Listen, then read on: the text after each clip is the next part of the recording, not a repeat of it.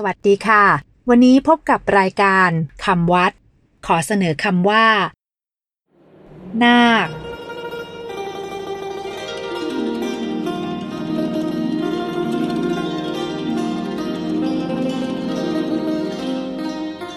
คำว่านาค สะกดด้วย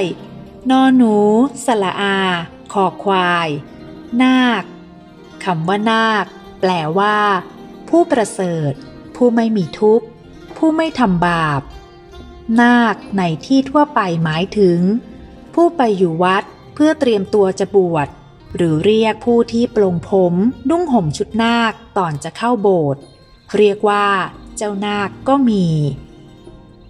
ที่นำคำว่านาคมาใช้เรียกผู้จะบวชนั้น ต้นเขามาจากนิทานที่ว่า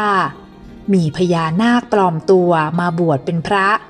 ตอนหลังถูกจับได้จึงต้องสละสมณเพศไป พญานาคมีความเสียดายและเสียใจที่เป็นพระไม่ได้ เพราะเป็นสัตว์เดรัจฉาน จึงขอฝากคำว่านาคไว้สำหรับเรียกคนที่จะบวช เพื่อเป็นเคล็ดว่า นาคสามารถบวชพระได้ นาคนอกจากหมายถึงผู้บวชพญานาคแล้ว ยังหมายถึงช้างก็ได้ ในคำพีศาสนาบางแห่งยังหมายถึงภิกษุด้วย สำหรับวันนี้ สวัสดีค่ะ